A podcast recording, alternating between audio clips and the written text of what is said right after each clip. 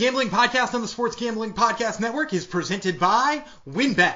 Sign up using our link and receive a $500 risk-free bet. That's right, $500. And if you send in your first bet slip, you're going to get a free t-shirt courtesy of the Sports Gambling Podcast Network. So head on over to sportsgamblingpodcast.com slash win for a $500 risk-free bet. That's right, sportsgamblingpodcast.com slash W-Y-N-N. We're also brought to you by Better Than Vegas. Better Than Vegas is the home for avid sports bettors providing insight, analysis, and free betting picks. Better Than Vegas, it's like YouTube for sports betting. Make sure to subscribe to our page so you don't miss a pick at sportsgamblingpodcast.com slash BTV. That's sportsgamblingpodcast.com slash BTV. We're also brought to you by Bettor Edge. Bettor Edge is a stock exchange for sports bets, allowing you to buy and sell betting positions like a stock market. The best part is it allows you to bet with no VIG. That's right, no VIG betting that's legal in up to 40 states. Sign up at bettoredge.com, promo code SGP for a free $10 bet. That's B-E-T-T-O-R edge.com, promo code SGP. And finally, we're brought to you by Ace Per Head. Ace is the leader in pay-per-head providers, and they make it super easy to start your own sportsbook. Plus, Ace is offering up to six weeks free over at aceperhead.com slash SGP. That's aceperhead.com slash SGP.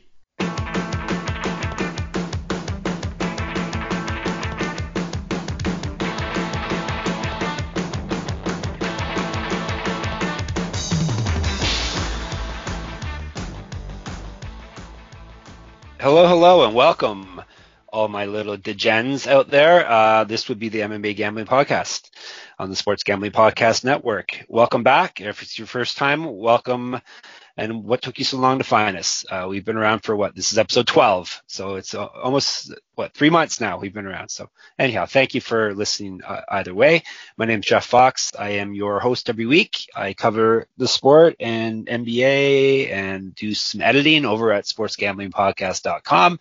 I also run the MMA-manifesto.com, which you should definitely should check out. I will be running a pick'em contest for the event we're talking about today, UFC 257 uh, free to enter, and you can win some uh, lots of cool um, cool gear from a very good company in Australia. So um, make sure you check out MMA-manifesto.com this week for fight week. Uh, with two fight cards this week, it's going to be a busy week.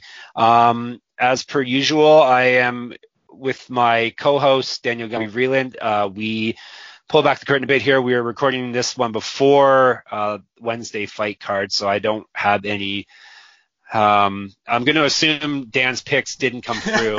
Um, I'm going to say I, I, won't be a rip on him about making bad picks, but we'll just assume he whiffed on all the picks that he that he went uh, went against me um, for the Wednesday night card. And um, of course, I'm talking about Daniel Gumby Vreeland, who uh, helps out over at MMA-manifesto.com. He also hosts Top Turtle MMA podcast, which is a very good podcast interview slash gambling advice, um, fight breakdown podcast, and then he does the prelim picker, which breaks down, uh, gives you advice on all the prelim um, prelim fights on every fight card. So that would be, like I said, Daniel Gumby Vreeland. Welcome, Mr. Vreeland. Thanks. And, and, we'll say there were 12 fights, right, that we broke mm-hmm. down literally like minutes ago for those of you, like we said, pulling back the curtain here. Yeah. Let's say three of them got canceled and I went four and five. Probably. Yeah. more, more than likely. that's more than likely that's what's going to happen.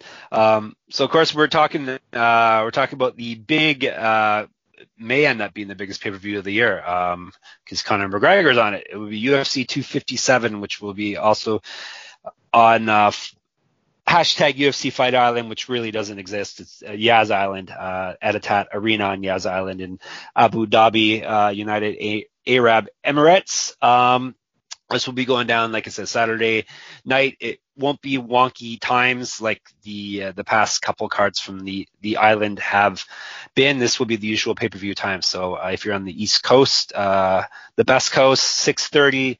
Um, 6:30 Eastern is the early prelims, which will be on uh, ESPN Plus and UFC Fight Pass. Then the regular prelims of the night will be starting at the regular uh, eight o'clock time, and that, that be, will be on Big ESPN, ESPN Plus, and then the pay per view they want you to pay for um, starting at 10 p.m. So um, as of now, we've got the usual 12 fights. We'll we'll see how many of those end up making it to fight night. Um, before we break down break down the fight card, we should mention if anything exciting happens in either of the two uh, lightweight main events, Khabib might possibly possibly maybe come back. So um, we we talked about that last uh, last podcast, but if you didn't hear that, we really don't expect him to come back for. I, I guess we said what Michael Chandler might be the most interesting matchup uh, of of the four lightweights uh, at the top of the card. Yeah, I just can't see how he comes back for a rematch when when when like it, it when the if the first ones were definitive, right? Like part of the reason we like Jon Jones rematches is because he played with his food before he ate it, and like then usually the second fight he turns it on and makes it clear, right? Like that's what he did with Gustafsson, that's what he did with Cormier, and like in that way, in that way, like Khabib doesn't have those rematches we're all pining for. Uh, because he finishes his, his meal the first time he has it. So uh, we're, we're not left with any leftovers to ex- continue this uh, food metaphor. But uh, yeah, I, I don't see him wanting to come back for either Poirier or McGregor.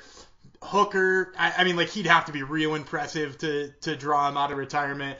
Chandler being a, a Bellator champ, sort of like I said in the episode you may have already listened to earlier this week, being the Bellator champ and having some allure as you know no tarnishes on his UFC record, it at least gives me something to think about. Yeah. Now, do you, with that being said, do you think the main event should be for the lightweight championship and um, that, of course, is between Dustin Poirier and Conor McGregor, and Dana White's just trying to stick it to, to McGregor here. I, I do think that that's it, and I actually don't know necessarily that he, he's trying to stick it to McGregor as so much as he's worried McGregor will win it and not defend it. Um, in that he'll try to use it as leverage, and then he'll have to strip him, and everybody will be like, "Oh, Conor's really the champ, and now you've stripped two champions in a row. What does this belt even mean anymore?" I think that that's more his worry than like trying to stick it to Conor because they they've said that their relationship's a little bit better now, and of course you can take that with a grain of salt if you want. But like, I think that they pretty much know that the reason it's not on the line is because he wants to see Conor fight more often and defend a belt for the first time in his damn life in order for him to be happy with that. So I think that's it. And, and to answer your question about whether or not I'd like it to be a title fight I think since it's the best lightweight fight available uh, with with healthy fighters, and it was already booked, and Khabib basically retired once it was already booked. I think you should have put it on the line. But that being said, they're not my first two choices for who should fight for the belt, right? Like I, I think it should probably be Charles Oliveira and maybe the winner of one of them, or I mean, I wouldn't mind Charles Oliveira and Justin Gaethje, although you know, being that he just wrestled the hell out of Tony Ferguson and Gaethje looked like a fish out of water on the ground, I don't, I don't really like that matchup for Gaethje. But uh, I think Charles Oliveira is the one who deserves to be in it. But that being said, you know, with this fight basically already made, you could just make this fight for the belt and then let Charles Oliveira take the winner. Yep, no doubt, no doubt. Um, but we're, we're not the the people in charge, unfortunately. But um, yeah, I, I, don't like seeing the belt on on the sideline um, on a guy who says he doesn't want to hold up the division and doesn't really have any interest coming back. So, um, that's the way it goes in this sport. Um, before we actually break down the fight card, let, let me tell you about a newer uh, sponsor of ours, WynnBET. Um, they have they're offering $500 risk-free bet. Um, we're also offering you free swag. So if you send in your first WynnBET screenshot uh, to at podcast sorry, podcast at sportsgamblingpodcast.com. Uh, send your screenshot and we will give you your free t-shirt. Um, so WynnBET has tons of boosted bets. They include a wheel spin to boost parlays, which is perfect for hashtag the gens only. WynnBET is currently online in New Jersey, Colorado, Michigan, and is coming soon to more states. Hopefully, uh, if you're not one of those states, it'll be coming to you soon. If you aren't active, uh, if you aren't in one of the states where they are active, um, you can still get a free T-shirt if you refer someone. Uh, so make sure you go to sportsgamblingpodcast.com slash win. So that's W-Y-N-N. That's how you spell win. So it's sportsgamblingpodcast.com slash win. All right. Um, let's start breaking down the fight card because I've talked enough to Dan today. Um, already doing the one podcast. So, um, flyweights get some shine again on this card. Amir Albazi, Zhalgas Zhumagulov. Um, they were supposed to fight earlier, and this is one of those fights that have been been uh, pushed down the line a bit, but they're hopefully finally gonna gonna fight this Saturday. Um, we'll start with Albazi. Um, he's 13 and one as a pro, four knockouts, eight submissions, which is insane for a, a flyweight. Uh, he's never been finished himself in a fight. Uh, he's won both his UFC fights via submission. He also won both of his Bellator fights. Um, he's inch taller, two inches of reach, five years younger, grappling stats in his favor, yet he is a, I saw him at plus 108 dog in this one. Zhumagulov, uh, 13 wins as a pro, six knockouts, one submission. He lost his UFC debut. He is a minus 120 favorite. Uh, I'm taking the plus money here. Yeah, I'm gonna go with the plus money too here with Albazi. Uh, it's interesting. I, I, know that the stats are in his favor, which uh, to me you know, we talked before when we were in that that UFC lull about contextualizing it. I, I don't think we can read too much into the stats here because he beat Malcolm Gordon, who has looked atrocious in his UFC span, and Zhalgas Zhumagulov lost to Raulian Paiva, who is he's looked pretty damn good in his UFC bout. So like, you know, obviously we we got to be a little bit careful in how those look. But the thing for me that sticks out uh, for Albazi, which I really like about him, is if you look at actually his last loss, which was in Brave CF, which is a an organization out of Jordan that's doing some pretty great stuff. He fought Shorty Torres, who uh, looked damn good in the UFC. Would have done a lot better if he hadn't slammed himself on his head and knocked himself cold. Um, so like, I actually think Amir Albazi looked great in that fight. He had Torres's back a couple of times. He took him down a couple of times. Zhumagulov to me is a guy who uh, I, I, think really needs the takedown to look great. Um, and, and, I think he's going to rush in. He's going to kind of bull rush. He's going to kind of look for those takedowns. I think Albazi's got enough of the defense that he can stop him, maybe get some offense of his own, sting him on the feet. Um, I think his, his striking on the feet is crisper, maybe not as wild or as powerful, but I like Albazi here to keep it on the feet and probably win a decision that way. All right, we're starting things off agreeing with one another, which is which is unfortunate, but that's that's the way it goes. That's the way it goes sometimes. Uh, we move, on to a catchweight fight, 150 pound special attraction catchweight fight. Uh, Movsar Evloev, uh, Nik Lentz. Um, let's break this one down. We will start with uh, Evloev, uh, Evloev, who will be taking this on short notice, so that's the red flag there. He is 13 and 0 though as a pro, four knockouts, um, sorry, three knockouts, four submissions. Um, three and all in the UFC, four inches of reach, ten years younger. Um, striking stats in his advantage, but he is plus 348 uh, on on the board. Lentz, uh, 30 wins, 11 knockouts, eight submissions. He's lost his last two. He's only won two of his last five. Uh, an inch taller, but he's he's losing in the in the um, reach. Uh, here, he's got grappling stats in his favor. He's minus 400. What are you thinking of? Uh, you think these lines are off a little bit? I mean, maybe a little bit, but the one thing I will say about Nik Lentz is Nik Lentz relies on having a lot of top control um, in, in controlling his fighters that way because he he's really not much of a boxer. Um, if I'm being real honest, like you know he he he, he took down Charles Oliveira, which you know is worth mentioning and got peppered on the feet by him. You know, like so like, that tells you what kind of boxer he is. He also went 0-9 against Arnold Allen in takedowns. And not that Arnold Allen isn't a great fighter, but I actually think Evloev is probably a better defensive wrestler or a better wrestler than Arnold Allen. Um, you know, he's he's got that background that, that we know to come and love out of the, the East. So I, I think for that reason, I just can't see Lentz getting anywhere where this is his fight. Um, so while I don't love numbers that are as wide as that, as far as straight up bets, I, I don't even think there's any value on Nik Lentz. No, and I I did misspeak. It is uh Evloev who's minus 400. I believe I had I had accidentally had Lentz written down here as a favorite, but he is he is a sizable dog here, and yeah, I have to agree with you.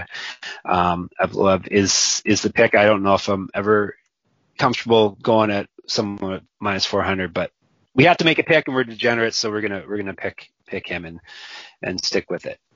Um, the final pre early prelim fight is the middleweight fight. Andrew Sanchez, Mahmoud Muradov, Muradov, sorry, uh, Sanchez uh, won three of his last four, um, knockout in his last fight. Um, 12 pro wins, six knockouts, two submissions. Um, he has been around uh, for quite a while. Like I said, he, he won his last fight via knockout. He beat uh, Wellington Turman. Um, grappling stats are in his favor. He's plus 118 in this one as a dog. Muradov, 24 pro wins, 16 knockouts, three submissions. So he is a knockout artist himself. Um, 2 0 in the UFC. He's won 13 straight fights.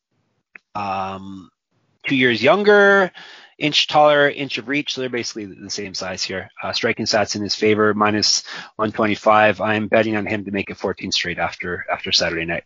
I actually am going to take Andrew Sanchez on this one. Okay. Um, yeah. Uh, well, and and you know it's it's worth noting here with Andrew Sanchez, his level of competition has been quite a bit better than Muradov. Mur- Muradov, he's coming off of a win over Trevor Smith, who's like I mean, like, how, how old is Trevor Smith at this point, right? Like, and how many miles have been on the Trevor Smith tank? So, like, he, he's coming off of that that fight, whereas Sanchez is fighting guys like like he has a loss against Marvin Vettori that he went the decision with Marvin Vettori, right? Like he went the distance against the guy who we're talking about being a top level uh, guy in that division, right? So like.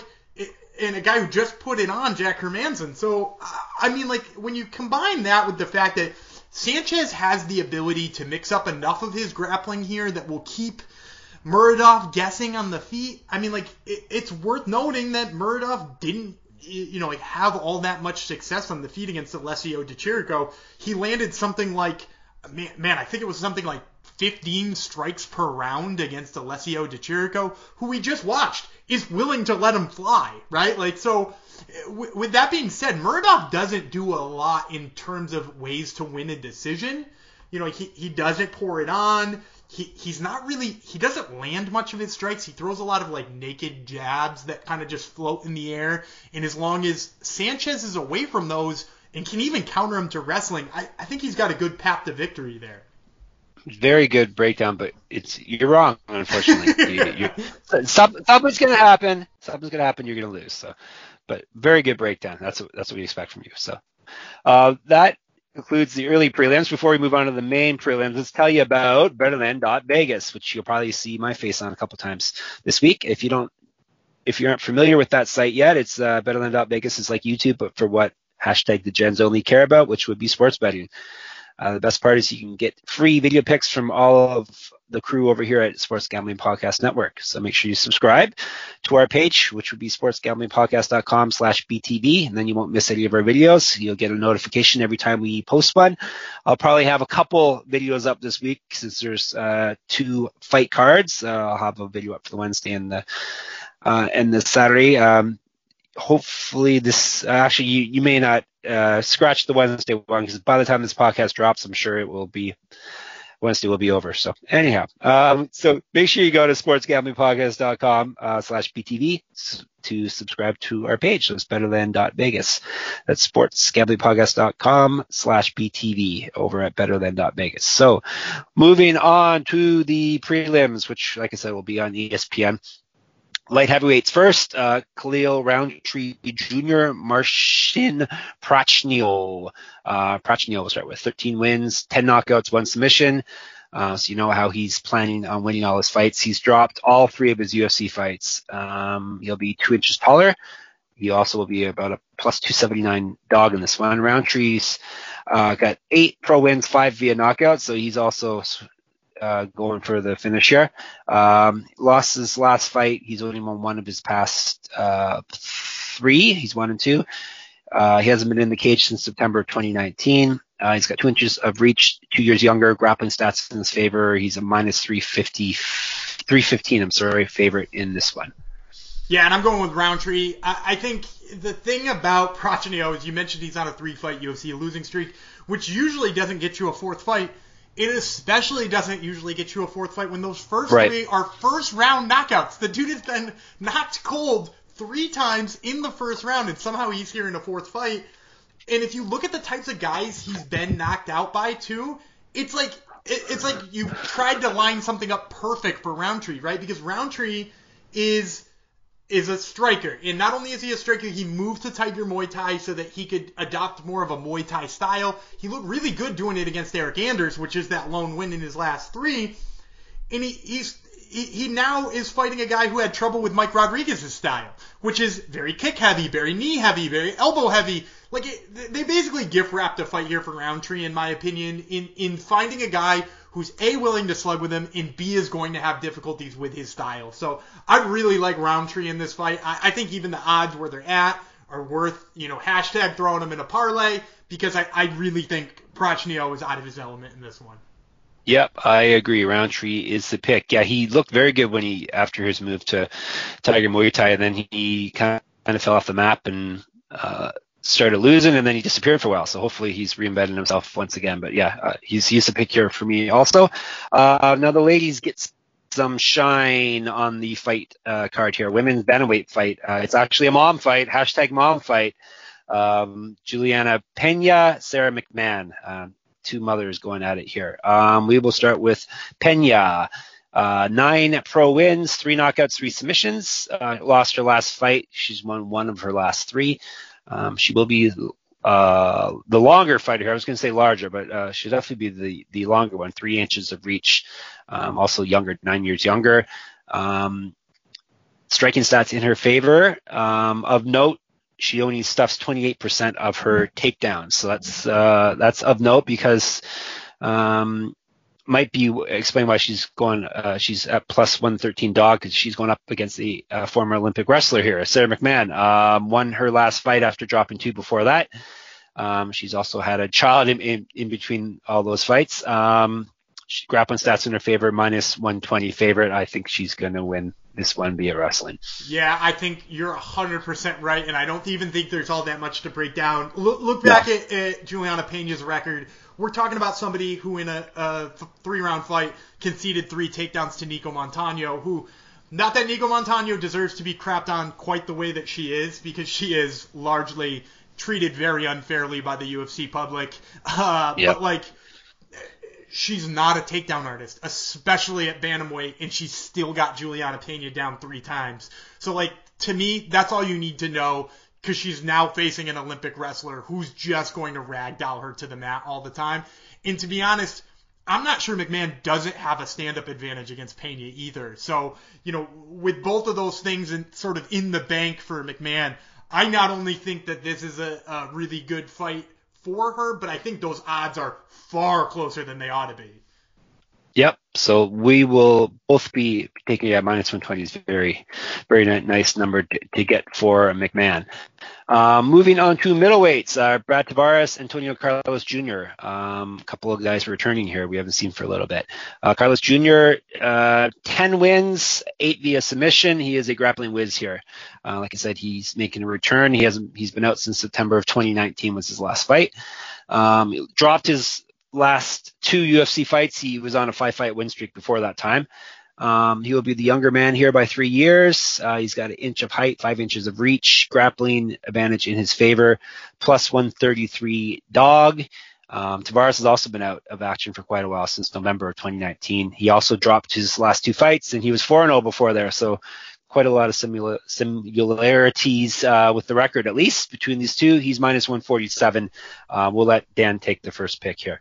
I'm gonna go with the Brazilian Jiu-Jitsu ace here in Shoeface. Uh, I, I like Antonio Carlos Jr. in this fight um, for for a couple of reasons, really. Like obviously Tavares has had the stronger level of opponents recently in Shahbazyan and, and Adesanya versus the two that Carlos Jr. lost to in Ian Heinisch and, and Uriah Hall.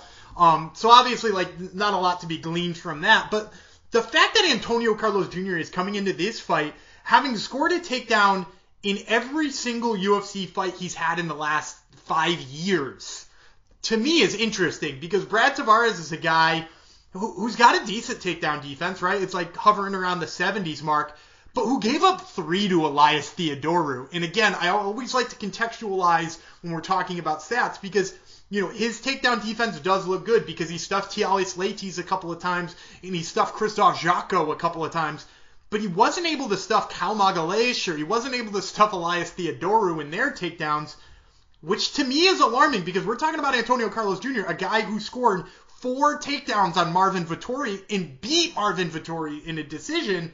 Like, granted, yeah, Marvin Vettori stuffed a couple of those, but this is a guy who was able to get Marvin Vettori down a bunch of times and he's a guy with tons of subs on his record. So uh, for that reason, I, I really like Antonio Carlos Jr. If not to get the submission when he gets to the ground, at least to get enough takedowns that really is going to sway the judges here. And that chump Yoel Romero also took Tavares down seven times. So if if a guy like Romero can take you down, then yeah.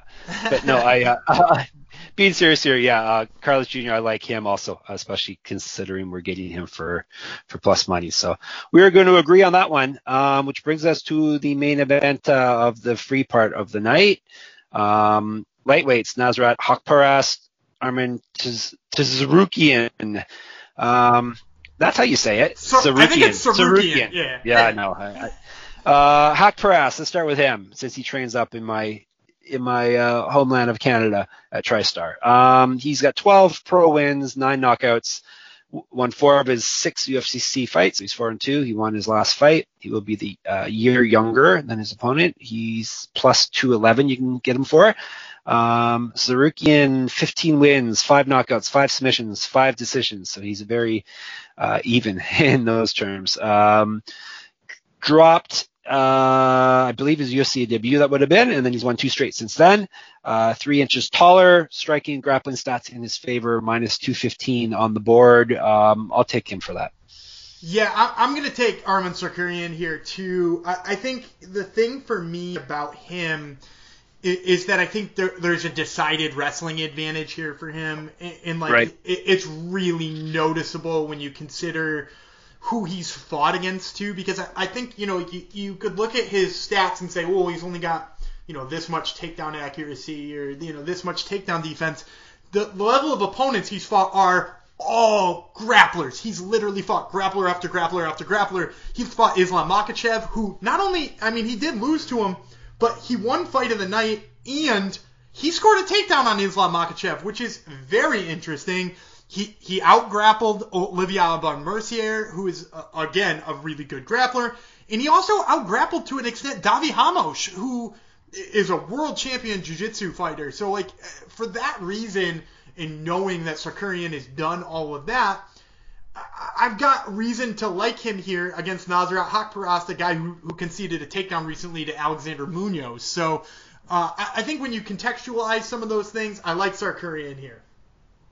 Yep, as do I. So I will pick against my. Oh, he's not a native Canadian, but you like uh, picking against, against the Canadians anyway. Yeah, I do. So let's give I him do the Canadian moniker, and then then exactly. you can go full on with that. Exactly. I am a traitor. Um, all right. Before we get to the main part of the night, the uh, the pay per view portion, let's tell you about another fairly new sponsor of ours, Bettor Edge. That's B E T T O R Edge. Uh, Bettor Edge is a stock exchange for sports bets. It allows you to buy and sell betting positions like stock market. Best part is it allows you to bet with no vig. Since you're buying positions from other sports bettors, there's no house. You can play for money in 40 states currently. Um, SGP, of course, we have a weekly contest going on right now. Um, if you bet $10 to enter, um, each user will start with a balance of 1000 and you wager on multiple events, and the player with the highest earnings will take the entire pool of entry fees. Uh, so sign up today at bettoredge.com and use promo code SGP for a free $10 bet. So it's B-E-T-T-O-R edge.com, promo code SGP, which is, you should put that promo code everywhere you go. Um, all right another women's fight. We got a couple women's fight on the main card too, which is good to see. I like to watch the women fight. It's uh, women's strawweight. Marina Rodriguez or Ribas, since she's Brazilian. Um, Rodriguez. Uh, let's break her down. She will be three inches taller here. Um, in the UFC, she's two two and one. As a pro, she's 12 one and two. So that doesn't make sense. My math doesn't add up there because she can't be two, two and one and 12, one and two. Let's check what I, my, uh, mix up there. She is 12, one and two as a pro. My apologies. She's got two draws, only one loss. And her, uh, should be noted her only, her only loss as a pro was a split decision to Carla, to former champ Carla Esparza. So there's uh, no shame in that whatsoever. Uh, she also won a fight on Dana White's Contender Series. She's never been finished, uh, obviously, because she um, lost via split decision to Esparza, and that was it for her. Uh, she's plus, despite all this uh, sparkling resume, she is plus 269. That kind of speaks to her opponent more more than to her because uh, Ribas is taking the UFC by storm. Um, she will be six years younger She has one inch of reach. Uh, she's 10 and 1 as a pro, three knockouts, four submissions, 4 and 0 in the UFC. She's won five straight fights.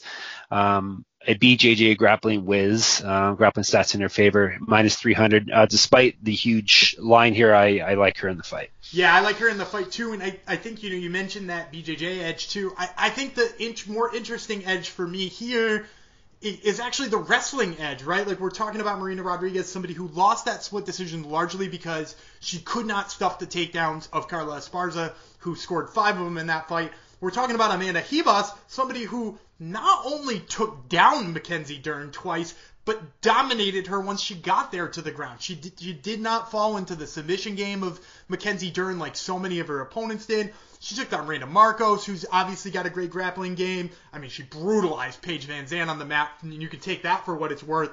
So, you know, kind of knowing all of that about her grappling game, I, I like Amanda Ribas quite a bit in this fight. Um, with that being said, the, the odds still worry me a little bit because I'm wondering how much of you know showing videos of her giggling on Fight Island or, or swaying people to be like, oh, I love Amanda Ribas now. And Marina Rodriguez is no joke. I actually have loved her as a possible prospect to move up in the division. I just so happen to think that this is not a good matchup for her. Right. Yeah, I'm not a huge. Obviously, I'm not a fan of any line that big. I would rather it be uh, be plus money for every every fight I'm picking. But yeah, um, I, I think she she's winning this fight. But uh, not to no slouch. Uh, Rodriguez is no slouch, so it's not not going to be an easy one, say the least. Um, brings us to the men. Um, boom, boom, boom, boom. I lost my page. Here we are. Lightweights: Matt Frevola, Ottman Azaitar. Um, let's do with Frevola first. Um, two one and one uh, in the UFC. He's won two straight fights. Um, but He's an inch taller, grappling stats in his favor, but he's not fought since October of 2019. So another guy uh, breaking a long, uh, long break on the sidelines there. He's uh, getting back in action here. He's plus 150. Dog uh, Azaitar is 13 0 as a pro, 10 knockouts, two submissions. So he's a finisher. 2 0 in the UFC. He was uh, formerly a brave lightweight champion. Um, He's got the striking stats in his favor, uh, minus 152, and he's got me in his favor also. Yeah, he's got me in his favor as well, and and it's a shame too because I like Matt Frevola. I actually think there's a lot of question marks here in this fight that are hard to break down because if you look back at the opponents each of them has fought, uh, it's hard to like glean anything or to come up with you know sort of somebody who who could mimic each other's game plans because if we're looking back at who Azaitar has fought, you know, he fought Khama Worthy in a very short fight. It only took about 90 seconds. He's not at all like Matt Frevola. He's a guy who likes to go in there and sling it. He fought Teemu Packalén. Teemu Packalén, a guy who likes to grapple and but like doesn't have a really great wrestling game. So now he's fighting a dude who you know comes from a wrestling background and it, it likes his jujitsu and has a good arm triangle, you know, in that like classic wrestling style. So like nobody Azaitar has really fought before matches that. And same with Frevola. Like he fought Luis Pena, who who does not punch like a Ottman Azaitar. He fought Jalen Turner, who's kind of long and lanky like Pena and easier to take down. I, I guess probably the closest thing you could say is he he fought you know Lando Vannata and had kind of a difficult time with that. He wound up in a draw. I think for me, the difference maker here is just Azaitar does not seem like the type of person who's going to be taken down easily. And every round starts on the feet, and, and the decided advantage here is for Azaitar in the striking. If he does wind up having a grappling disadvantage, it would be a reason to like second guess myself here. But still, I, I don't think enough that like Frevola is going to put him away, and then he or he's going to be so worn out in the second round that Frevola is going to take over in the striking. So I'm going to go with Azaitar with a couple of caveats, but you know, I actually don't mind this line too much for him either. No, um, I uh, I enjoy how we both basically every fight we, one of us pronounces uh, a guy's name differently than the other person, so it, it guarantees one of us is is horribly wrong. So uh, which is good. Uh, we're did, did you uh, we're, say Asiatar? I think I said Azatar. I think I was calling him, uh, and you're calling him a Ziatar. I'm not. I don't know which one's correct. I actually think my third pronunciation might be right. It, it might be Aziatar. that that shows how credible. That, shows how credible we are. Uh, one of us are always wrong with the pronunciations of, of people here. Um, that's our promise to you, our dear listener. All right, bring us, us to women's flyweight. Uh, I know how to say these names: Jessica Eye, Joanne Calderwood. Um, we will start with uh, Ms. Eye. 15 pro wins. Um, I said these are women's flyweights, So they're 125 pounds. So anyhow, 15 pro wins, 11 via decision. So and Calderwood's 14 pro wins, eight decisions. So you're gonna if you want to play some props, you're going to want this one to go decision more than likely. As for Eye, Evil Eye uh, lost her last fight. Uh, she's won one before that, so she's won only one of her last three fights. According to my math, uh, she's won four of her last six though, which which is nice. Um, slightly bigger here, inch reach. Um, when you're younger, uh, this is about a pick'em fight. She's I saw I could you could get her for about plus 103 was was the best number if you wanted her for plus money. As for JoJo, Dr. Neville, uh, 14 wins, uh, like I said, eight via decision. Lost her last fight, uh, which she took. Uh, she jumped in on short notice despite being promised a, a, title fight, she thought she'd jump in and fight before that and lost. So now she's not getting a title fight. Um, she's also only won one of her last three. She's only won three of her last seven. Um, but she's a favorite in this one, minus 115. I think I'm going to take Dr. Neville also in this one. Yeah, I'm going to go with Calderwood too. And, and I think the thing that's really interesting for me in this one is, uh, I think the interesting part is I think Calderwood is sort of billed as the striker here, right? She's she's right. billed as the person who's really good at Muay Thai. She had all those fun Invicta highlights before she eventually came to the UFC. And Eye sort of seen as like a boxer wrestler, right? Like somebody who likes to get inside and throw hands from in there and then likes to mix in a takedown or two. And if you look at Eye recently, like the last time she had a takedown was two and a half years ago against Jessica Rose Clark and that includes going over on a, a lot of attempts too. Like she tried to take Katlyn Chookagian down three times and whiffed on all three of them, which is significant considering we're talking about JoJo Calderwood, who hit three out of four takedowns against Katlyn Chookagian. and and in my opinion, I thought won that fight against Caitlin Katlyn Chookagian as well. So like it's like an interesting dynamic here because I actually think Calderwood could probably out wrestle Eye in this fight. Um, but regardless, like she's gonna have the advantage on the feet, or at least I imagine she would have the advantage on the feet. Um, being that Eye just got like badly outstruck by Cynthia Calvillo. So I mean, like I'm having trouble finding a path to victory here for Eye. Like I don't think her wrestling's better. I don't think she's gonna outpoint her on the feet. Like maybe she, she definitely doesn't have the sub skills to get her. So yeah, I mean, like I have a tough time drawing one for Eye. So I think you have to go with Cal or uh, with Calderwood. Yeah, uh, speaking of the takedowns, Calderwood's almost uh, lands almost five times the amount of takedowns that that Eye lands. Uh, it's 0.4 takedowns per 15 minutes for Eye, and it's almost two, 1.9 for for Calderwood. So yeah. And I think um, too, if you look recently, those numbers have gone right? up for Calderwood since she started working. Because I know she moved around, right? She was in Scotland training yep. at Team Dinky Ninjas for a while, and now she's she's with her, I believe, fiance John Wood at right. Syndicate MMA uh, and, yep. and, since then, like her game plan has changed. Like it, it, seems almost like the same revitalization as you've seen with Roxanne Modafferi. Like she's just focused on doing what she does well, but implementing other things that open up the strikes for her, right? Like she's a good Muay Thai fighter, but those takedowns allow her to be good at Muay Thai as well. So like I think she probably mixes it up enough here too to either win rounds with those takedowns or at least open enough so her striking you know, just absolutely wails on her. Yep. So we were both going with JoJo to, to get a bounce back win here, which is good, and hopefully she can still get herself a title fight after that. Um, well, before we hit the main portion, this is basically a, two fight card for more than uh, um, it, there's there's good fights on it, but obviously the, the top two are, are the main ones that uh, casual fans will be most interested in. Before we hit those up, let's tell you about one last sponsor, Ace Per Head. Have you ever thought about starting your own sports book but don't know how? That's where Ace Per Head comes in. They can help you start your own sports book. Uh, they'll provide you with all-inclusive professional betting site with all the lines updated up to the second and wagers graded immediately.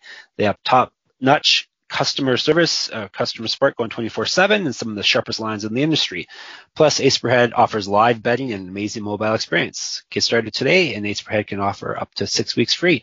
So go to aceperhead.com slash SGP, aceperhead.com slash SGP.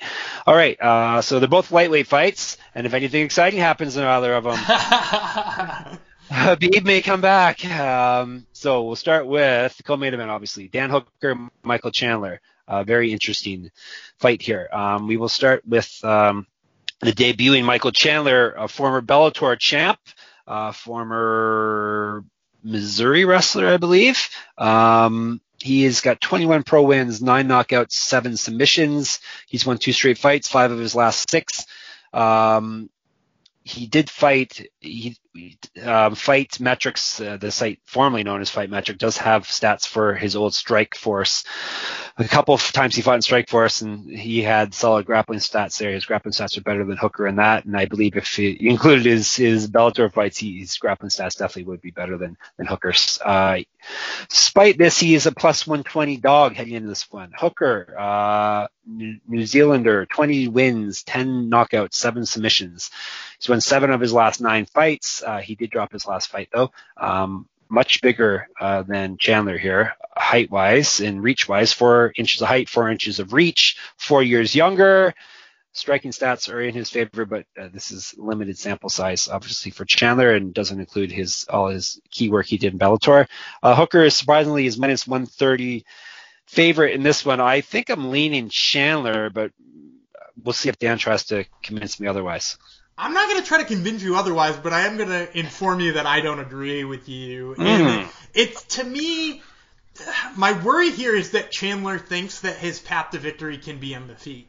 Um, yeah. And, and, if you look at his recent Bellator fights, right, he, that was his path to victory, right? Like he, he was able to knock out Benson Henderson standing up. He was able to knock out Sidney Outlaw with a right cross. But like tell me how you feel about a win over Sidney Outlaw with your stand up because it doesn't make me go, ooh, he's a top level lightweight, you know? And and for me, if he thinks that that's his path to victory, I think he's badly mistaken because I think he's going to get beat on the feet by Dan Hooker. I think Dan Hooker's a better striker. I think Dan Hooker has some dangerous knees, some dangerous punches. He's the type of guy who who can absolutely pour it on you in terms of, of sheer volume, right? Like we saw him do that to Paul Felder. Like the guy went five rounds with Paul Felder in like a violent fight.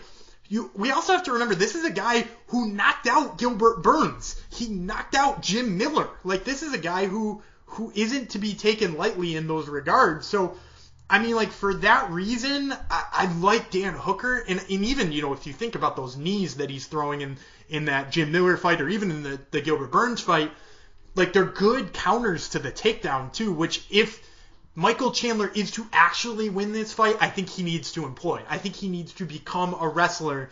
Um, but that being said, I'm not even sure that that's a good path to victory. Gilbert Burns went 0 for 1 trying to take down Dan Hooker. Uh, Dustin Poirier went 1 for 7. Do I think that Michael Chandler is a substantially better wrestler than Dustin Poirier? Man, I, I don't know that I do. So, I mean, like, obviously you mentioned his credentials, but uh, have we seen him do much in MMA with it against guys who I would consider top level lightweights? No, not really, unless you're really big on Brent Primus, like, and, and I'm not. So, uh, for that reason, I, I really like Dan Hooker in this fight. Um, but there are a lot of unknowns, obviously, due to the strength of schedule there. Yeah, exactly. I actually given it more thought, I think I am going to go with Hooker. Um, due to um, well, one of the things that we were joking about before, but Dana saying that uh, Khabib will come back if something spectacular happens. Um, that will give Chandler even more reason to believe his his path to uh, fame and fortune is is on the feet, um, which could be a, a problem with uh, like Hooker. You, you can't kill him. Um, he's going to be the longer fighter here, the younger fighter here. Um, sure he has wear and tear on him, but like I said, he he can take a lick and, and keeps on ticking. Um, Chandler, um, he's he, no doubt with what he's been fighting for years. No doubt he's uh, got to be his best years have got to be behind him at this point. He's he's heading into the UFC at uh, age 34, almost 35. He's got what 26 pro fights on his resume. You got to think he's he's past past the prime of his career. Um, and I, yeah, I think Hooker's just a very bad matchup for him when when you think of uh, this probably will will turn into a striking battle. And which brings us to the main event. Now we won't be going huge in depth on this fight. Uh, I don't think at least because we did a good half hour, 45 minutes on it a couple weeks ago. Uh, uh, standalone a podcast on this fight. I will make sure there's links to that um, on on the page for for this uh, episode you listen to currently. But that, of course, would be Dustin Poirier versus Conor McGregor Part Two. Um, like I said, we already broke it down pretty extensively. Not much has really changed since then. Um, as for stats, their stats are almost identical. Um, Hook Poirier is about half a year younger. Striking stats uh, leaned in his favor. McGregor's got two inches of reach on him. Um, right now, the line is McGregor minus 267 and Poirier plus 246. We both picked McGregor originally, and I don't think anything's changed our opinion since that time, right? Nothing's changed my opinion. And, it, and to just give you guys a recap, if you want to go back and listen to the whole thing, I highly suggest doing so. But the, as a quick recap here, Poirier to me is a guy who gets by on, on volume and who gets by on aggression and, and that's, I mean, that's worked very well for him, right? Like he out aggressive Dan Hooker. He, he beat Max Holloway at his own game, which after this past weekend is just an insane sentence to say, right? Like he beat Max Holloway at like an aggression and striking game, which is so fun. He did it to Eddie Alvarez. He he did it to Justin Gaethje until Justin Gaethje couldn't take it anymore. That's like such a good game plan against so many guys in this division. I'm just not sure it's that against Conor McGregor, who who has made a living off of being the guy who tricks you into being over aggressive and then pops you on the chin. I mean, it's what what he did to Jose Aldo. He taunted him nonstop for six months, it felt like, in 150 press conferences, and then touched him on the chin real quick, and it was over. I mean, like he got you know Cowboy to be aggressive with him. He he got you know even to some smaller extent, you could look back at his record. You could see a lot of guys who got overly aggressive with him and it didn't work out well. Eddie Alvarez is another one. So I, I just have a tough time imagining Dustin Poirier altering that game plan enough so that this winds up being his fight. You know, I, I think he probably has a really clear path to victory if he tries to employ some grappling. He probably has a quick path to victory um, if he, he fights a more technical point fighting style. He might even be able to beat Conor at that but I'm worried that he's going to get lulled into his old ways of throwing 150 punches in a night um, and, and laying it out there. And I don't know necessarily that that's the type of fight he's going to win. No, I, I don't think he would he would win that kind of fight at all. And uh, also hashtag over aggressive. I believe Dan said over aggressive. He over aggressive the guy. So that's that's a new one for us, guys. We didn't have any hashtag chunky guys on this card, unfortunately, but but we got that. So, um, so we both say pick McGregor via knockout. Take that prop. Yeah, I, I think probably that's the right pick. Um, and, and I think probably after Poirier becomes frustrated in round two or three, so I like I like McGregor somewhere in that range if I'm trying to you know really look into the crystal ball. Um, but but again, this is a fight where and we said it on the other show too is that if you're looking for value on a fight card as far as betting, somebody with name value of Conor McGregor right after UFC debuted on ABC. And you're going to have so many casual fans turning into this and wanting to have money on it that the, the value just isn't there on Conor McGregor. Even if you're looking at the props, I think you're going to find a tough time finding good value on him on the betting card. You probably find better betting value on Poirier, but again, I, I don't see him winning this fight, but like the odds are badly skewed due to the name value. Hashtag throw him in a parlay, maybe? Ah, whew. I, I mean, maybe, but I, I think, you know, if, if you want to get into some props on this card, I actually think there are a lot better names to hashtag throw in a parlay. Um, the, the first one that really sticks out to me on this one is Sara McMann should be in any parlay you're trying to put together. At negative 130, those are phenomenal odds. And, and I liked, you know, I said uh, when I was we were talking about you know hashtag throw him in a parlay, Khalil Rountree, even though it's negative 320, if you pair him with McMann, again we're talking about like plus 160 returns here, so you're getting some nice plus money on two people who I think. Man, I, I have a tough time believing either Rountree or McMann loses the fights they're in. So I, I really like both of those two. Um, the other one who, I, like we said before, you know, I like Antonio Carlos Jr. He's a fighter I'm a big fan of if he wins this fight, it's not unreasonable to think that he could possibly score a submission.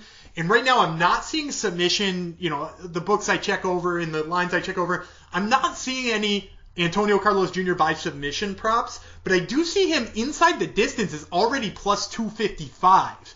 Now, I, I got to imagine nobody's thinking he's going to knock out Brad Tavares. So the submission line might only be, you know, plus 280 or plus 275. But like we said last week with, with Vinicius Moreira, which hopefully by the time you're listening to this was also a good pick by submission, we're talking about two and a half to one here on a submission on a guy who relies on submission. So uh, I, I, really like Antonio Carlos Jr. by submission in that fight as well. Um, so those would be my two kind of props and parlays for this card.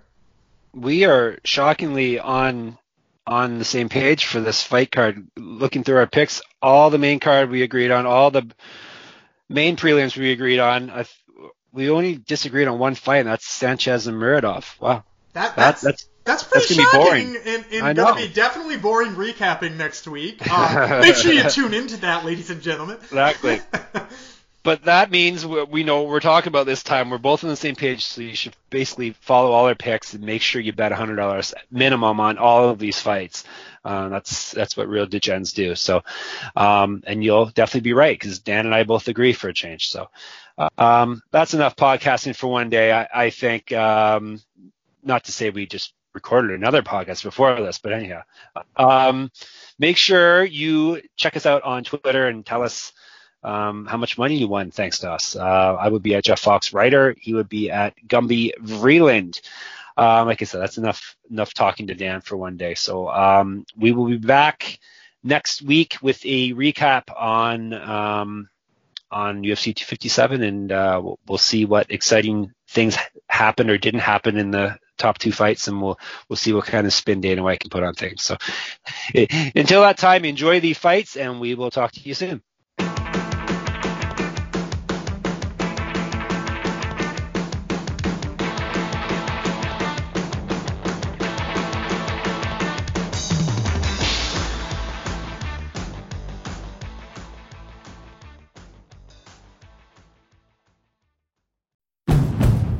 It's finally spring, and I'm saying goodbye snow, hello adventure. And during the Honda Dream Garage Spring Event, you can get epic deals on your favorite Honda model. Ready to get rugged? Then take the off road in an all wheel drive Honda SUV like the CRV, HRV, Pilot, Passport, or redesigned Ridgeline. Want to take a spring road trip? Then check out a fuel efficient turbocharged Civic or Accord. Say goodbye to winter and hello to a new Honda. Don't miss huge savings during the Honda Dream Garage Spring Event.